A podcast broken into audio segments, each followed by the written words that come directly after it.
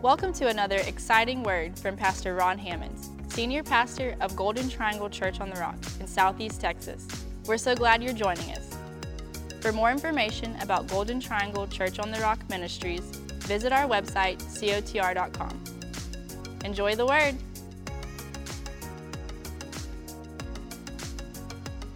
Are you guys ready for the word tonight? All right, tonight we're going to be talking about unavoidable conflicts. Wow. Have you ever had a conflict? Have you ever had an argument, a fight? You know, have you ever had, uh, you know, um, a, a, a problem with somebody else? Have you ever had a problem that someone else caused and there was nothing you could do about it? And even though you didn't break it, you were a part of fixing it? Do you know that's one of the responsibilities we have as born again believers? That's one of the responsibilities that we have as, as, as being friends or being family. That many times we become responsible to fix something that we did not break. Many times we become responsible to enter into a, a conflict. Responsible, unavoidable, necessary, unfortunate. But yet, we have to get involved. Such was the case 81 years ago today. 81 years ago today, on December the 7th, 1941, early on a Sunday morning, the Imperial Japanese Navy attacked the United States of America. At Pearl Harbor Naval um, Base, about 7:48 in the morning on a Sunday morning in Honolulu, Hawaii. It's very unfortunate, but it was a surprise attack. 2,403 Americans were killed that morning. 1,178 others were wounded. It was an unprovoked attack, but it awakened America to a realization that conflict was unavoidable. We had been avoiding conflict as much as possible for the previous three years. Conflict in Europe was ongoing, and, and we were being encouraged as, as, as, as, as a nation, as a strong nation, to get involved. And we didn't want to get involved. There was, it was a lot of mixed sentiment because of World War I and where it left us and what it cost us and in, in, in, in our families. And, uh, you know, we didn't want to get involved. But on that morning, it became unavoidable it became a realistic necessity. The following day, December the 8th, 1941, the United States of America declared war on Japan. Three days later, Germany and Italy on December the 11th declared war against the United States. And then all of a sudden, on that same day, December the 8th, 81 years ago tomorrow, we declared war on Germany, Italy, oh, December the 11th, Germany and Italy, along with December the 8th on Japan, and we entered into a world war. It was very sad. The unavoidable conflicts of World War II that occurred in Europe did not end until May the 8th, 1945. Our war with Japan did not end until September the 2nd, 1945. Effectively, all in all, America fought just six days short of three years and nine months. And although the United States of America and its allies officially won the war, we all know that no one really wins in a war. It is estimated between 70 and 85 million people died as a direct result of World War II. Listen to me again. That was 3% of the population of the world at that time. And approximately 60% of those who died as a direct result, whether it was from poisons or from the, the, the, bombings, the friendly fire, or if it was from diseases that, that, that, uh, that occurred, or, or, you know, as a direct, you know, 60% of the people who died in World War II were non combatants, were civilians, people who were simply going about their everyday life. They didn't have a uniform on, they didn't have a gun in their hand. They weren't in what you would call the conflict, but yet they were. What a horrible, horrible time people just going about their own business, just wanting to make a living, just wanting to raise a family, just wanting to enjoy their lives. You see, war is hell. And unfortunately, as history proves, you don't always have a choice whether you go to war or not. It's not always up to you. Some conflicts in life are unavoidable, and such was World War II. Such are some of the conflicts that perhaps you are facing, or maybe you will face in the future. What do we do when we approach an unavoidable conflict? What does the Bible tell us to do? What is the course of our life? What should we do? What, you know, what would Jesus do? What would please us? Do you know every time that I study for a message to bring to our congregation, to our, to our online uh, uh, uh, congregation, and to those at large. Every time that I study and begin to prepare for a message, I seek God to the point that I understand the subject or the topic or uh, you know the, the, the, the moment, whatever He wants to bring forward, the message that the Holy Spirit wants to convey. It's still, you know, uh, it, it's amazing and a little sad to me that the message the Holy Spirit wants to convey tonight has to come through me. That's, that's, that's kind of odd to me. But the Bible says it's through the foolishness of preaching that men are saved. God has decided, and it has always been this way, that God calls men and women to stand up and to give a message. Whether it is Noah, who was the preacher of righteousness and for 120 years preached get right with God, even though there was not one convert, yet he was chosen by God to preach the word. And, and uh, since Noah, the word has been preached, and the Bible says it's through the foolishness of someone standing up with a message from God and sharing that message with others that God has decided to use that to save men and to change the course of this world. We make a difference for God, but the difference that I want to make, I want to make sure that it's God making the difference and not just my strong opinion or not just some, uh, you know, uh, some momentary trend or, or, or, or, or some political, you know, high place. I want to make sure that I'm sharing what God wants. And so when the Holy Spirit gives me the topic, gives me, you know, the, the message, the subject, I begin to study as He's leading me. I begin to research and I begin to look and I begin uh, and, and, and I put as much information as I can together on that subject or that topic so that I can understand what God is wanting to say, so that I can get a handle on it, so it's down on the inside of me, so that I can make sure that it is something that is that, that, that can be reasonably understood. Because it does not matter how much I say, it matters what you will take away.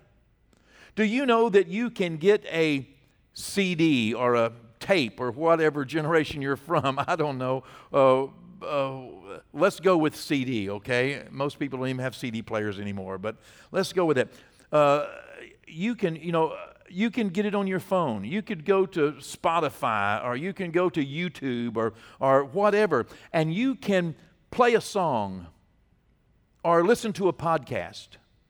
And it does not matter how wonderful that song is. It does not matter how amazing it is. It doesn't matter how true it is. It doesn't matter what you're listening to. If you can't understand it, if it is scratchy or if it is, you know, if the speaker on your phone is broken and it's going,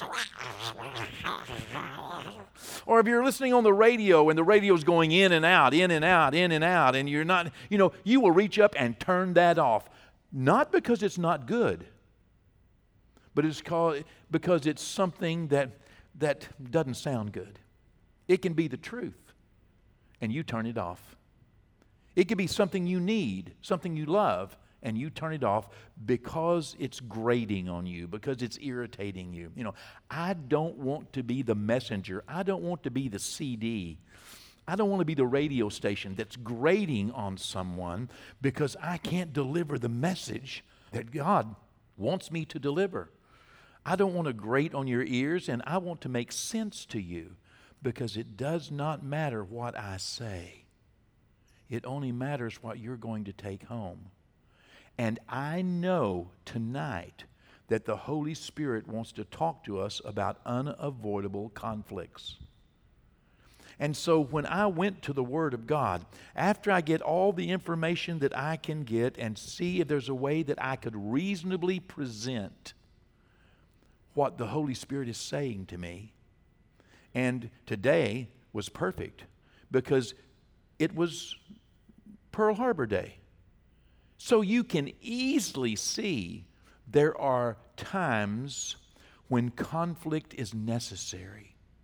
Even though it will cost, even though there will be casualties, even though you might have to fight through something to get to something, even though it's going to be hard, you can clearly see that there are some conflicts that are necessary and unavoidable. You cannot get to where you need to be without going through some conflict. So it was perfect. Today, whenever we talked about, you know, whenever I started studying unavoidable conflicts, I thought, whoa, we could use Pearl Harbor to explain that, and what a great day to do that. But then, after I'm finished with all of the stuff that makes sense to my head, I take it and I throw it up against the Word of God. I look to make sure that every scripture that I can find confirms what it is that I want to say in a way that I'm wanting to say it to make sure I'm representing God with this topic and not my own opinion. Does this make sense? So, today when I threw this up, this subject of unavoidable conflicts up against the Word of God, and I looked for examples from the lives of Bible characters to prove or disprove all the things I was considering saying and how I was going to say it, I realized that, that this message is clearly supported by the Word of God in story after story and Bible character after Bible character. And, and the Bible character that I chose today to prove this point and confirm this point is none other than Jesus himself.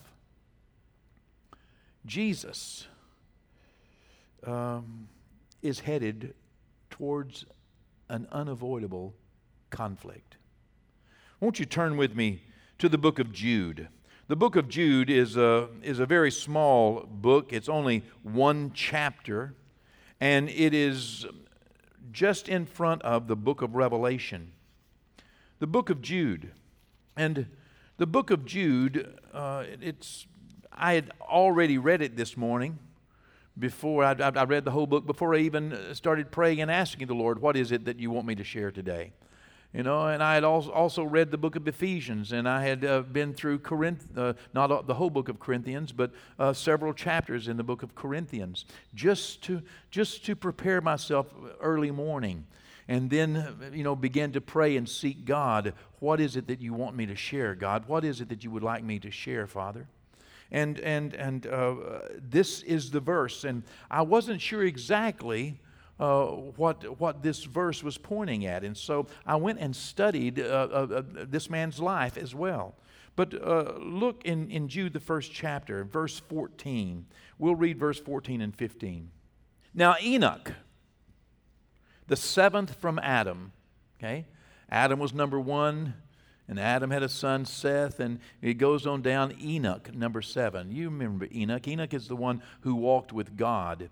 Uh, the Bible in the Old Testament does not call him a prophet, and and uh, and uh, we we yet know that this man walked with God because God took him. You know, he walked with God. He was a friend of God, and God took him. Now, Enoch, the seventh from Adam, prophesied about these men also, saying, Listen to what Enoch said. Behold, the Lord comes with ten thousands of his saints to execute judgment on all, to convict all who are ungodly among them of all their ungodly deeds which they have committed in an ungodly way, and of all the harsh things which ungodly sinners have spoken against him. Wow, that's a lot of ungodliness, isn't it? In fact, do you know that there's so much ungodliness in the world, and especially in the last days that we are living in? And as the days continue, even more ungodliness will, will be perpetrated. But there's so much ungodliness in the world that there is an unavoidable conflict in God's future. An absolute unavoidable. Do you know that God has already seen the necessity and the reality of Him having to go to war in His future? It's an unavoidable conflict. He actually has no choice. The evil that permeates this world and the prince of this world, Satan himself, has made this future conflict a necessity. The devil is the one who has caused all of the trouble and all of the atrocities that, that we have ever known, from killing of the innocent to the cruel torture of untold millions on a daily basis the aggravations, irritations, frustrations of life uh, are ultimately laid at the devil's feet. And even though he uses people to carry out his will, uh, nonetheless, we fight against principalities and powers and not against flesh and blood. But so many of us wonder how these horrific things that we see every day in the news and all of the trouble that we face and the trials and the things we hear going on in the world, how in the world can this go on much longer? The unfairness and the injustice that we see on a daily basis pains our souls. Just this week, there were things in the news and other situations I was made personally aware of that seemed so unimaginable, seemed so unnecessary that, that you know, uh, nobody wins when someone else decides to, to work with the devil, to be selfish, to act greedy, to, to, to, to commit murder, to be cruel and unforgiving, vengeful.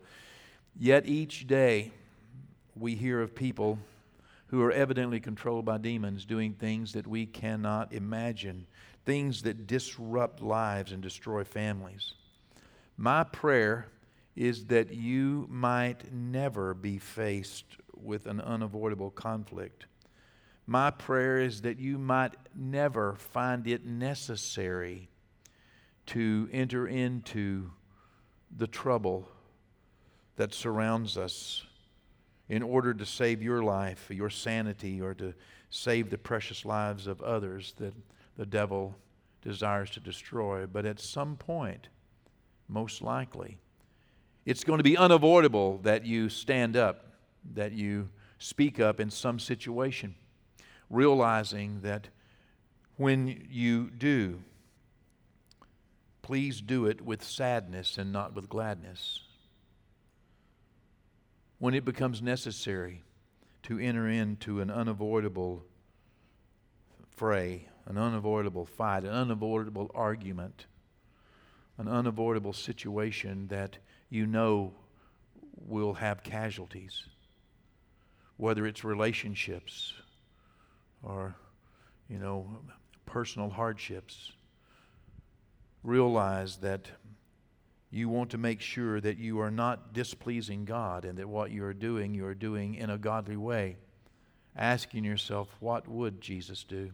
What is he going to do? Why is he going to do it? As I said, my prayer is that you might never be faced with unavoidable conflict. But if you are, let me give you three things that I would like for you to consider this evening that I believe that the Holy Spirit has laid on my heart. When faced with what you believe is an unavoidable conflict, number one, fight only as a last resort.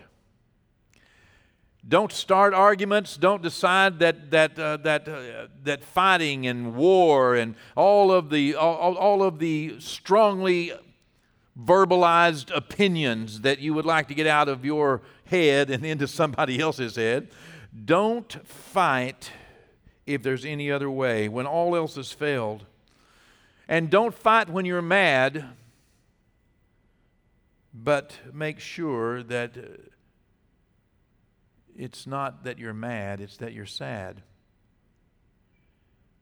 I've told a number of preachers something I heard years ago that impacted my life.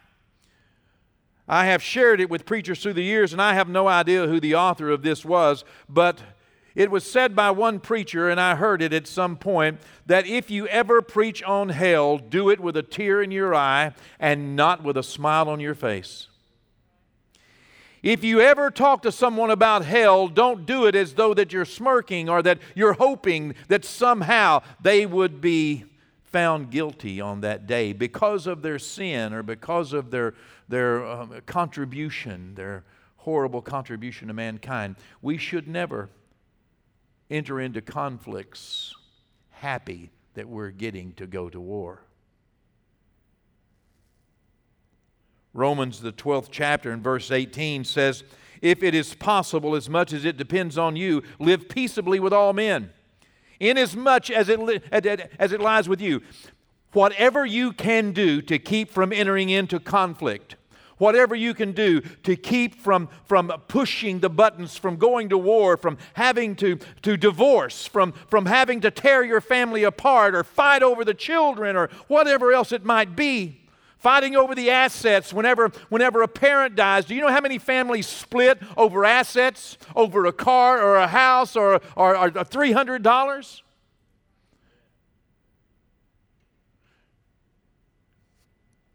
No one wins in a war.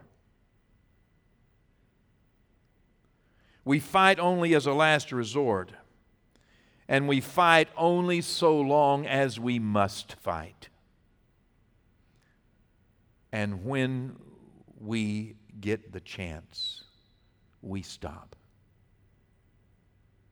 Number one, fight only as a last resort. Number two, fight honorably.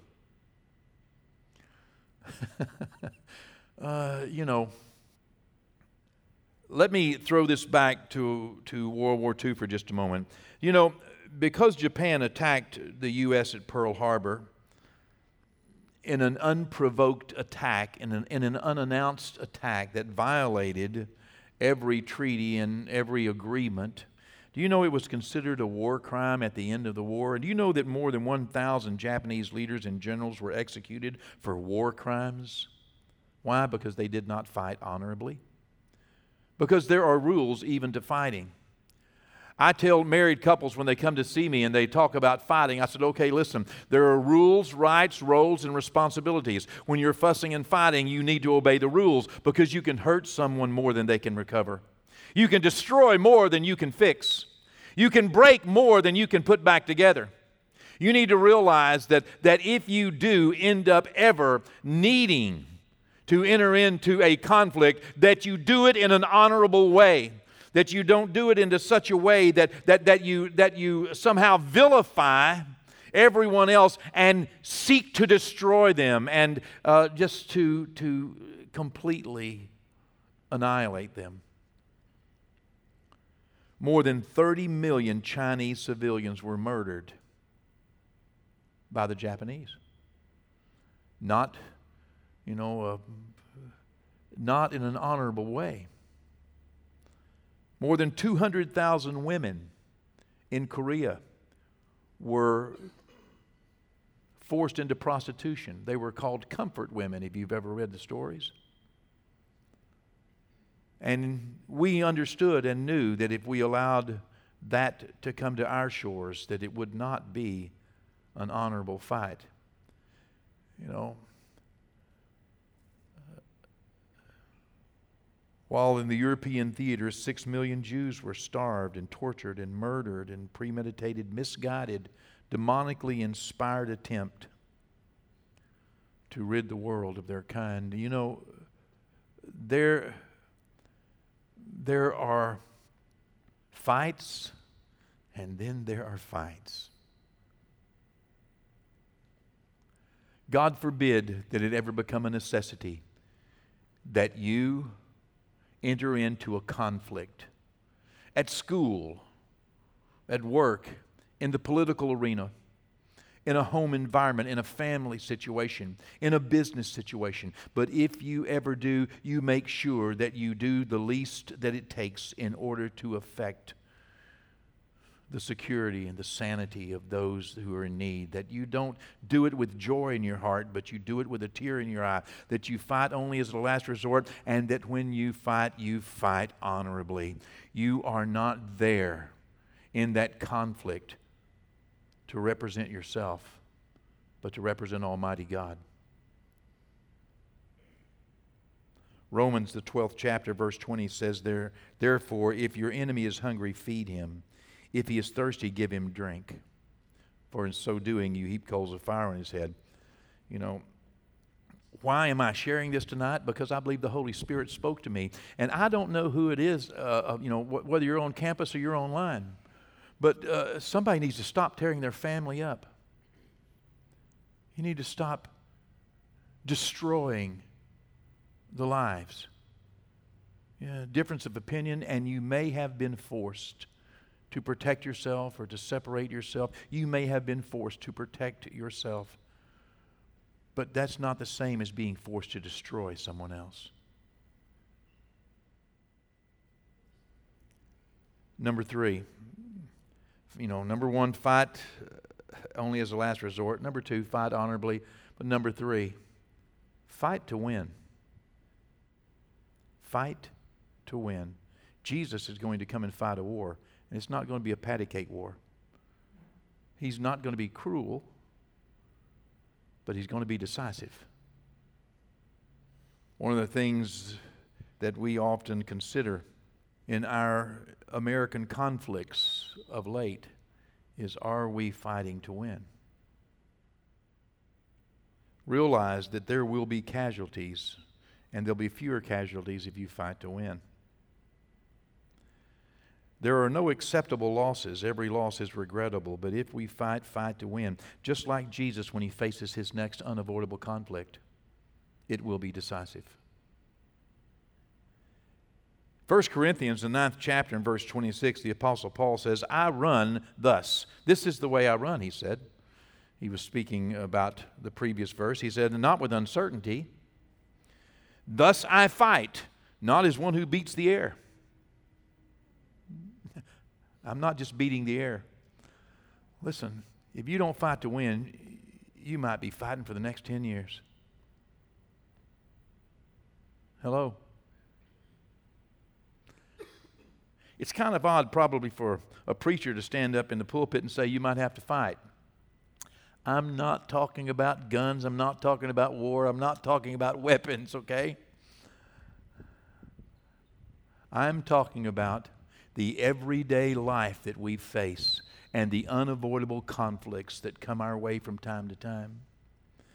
And I'm talking as well about the unavoidable conflicts that we face with the devil. It is unavoidable that you're going to have to fight a good fight of faith. You need to fight honorably. And you need to realize that there is no other way. If there was another way, Jesus would have died in vain. But we must stand up on our faith and we must make some declarations in our life. We must realize that greater is He that is in us than He that is in the world. And we must finish our course, run our race, and keep the faith. It is destined for us to be winners and not losers. We cannot quit in this fight of faith. We cannot decide that we're going to stop or quit or, or back up because it's hard, it's hurtful, it's costly. So, tonight, my encouragement to you is threefold. If you find yourself in an unavoidable conflict, fight only as a last resort. But when it is a last resort, be honorable. Don't let the fight make you as bad as your enemies. Don't fight like your enemies fight. Don't let the other side determine what's right and wrong. And then fight to win.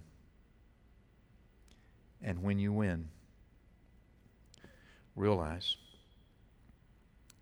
that God's going to help you rebuild as you often reach right back out to the people, right back out to the situations to help rebuild lives that got hurt in the conflict. I talked to a friend today, and his business was in Japan today, helping to strengthen that economy. Isn't that ironic? They didn't even know it was Pearl Harbor Day. I said, Well, you may not want to mention it while you're there.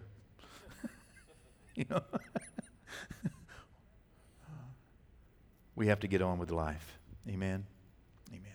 Well, I hope you got what you needed tonight and realize that um, hopefully there's a better way out of most things, but when not, make sure you enter into any difficult struggles honorably. Stay right with Jesus. Okay, don't let the devil decide the rules of the war. And then win. Win for Christ. Amen. Thanks again for joining us for another powerful message from Pastor Ron Hammonds. Visit cotr.com and subscribe to our social media platforms to stay up to date. As well, receive more encouraging messages from our pastor and details of the work we're doing both in our community and communities like ours around the world. Today and every day, God bless.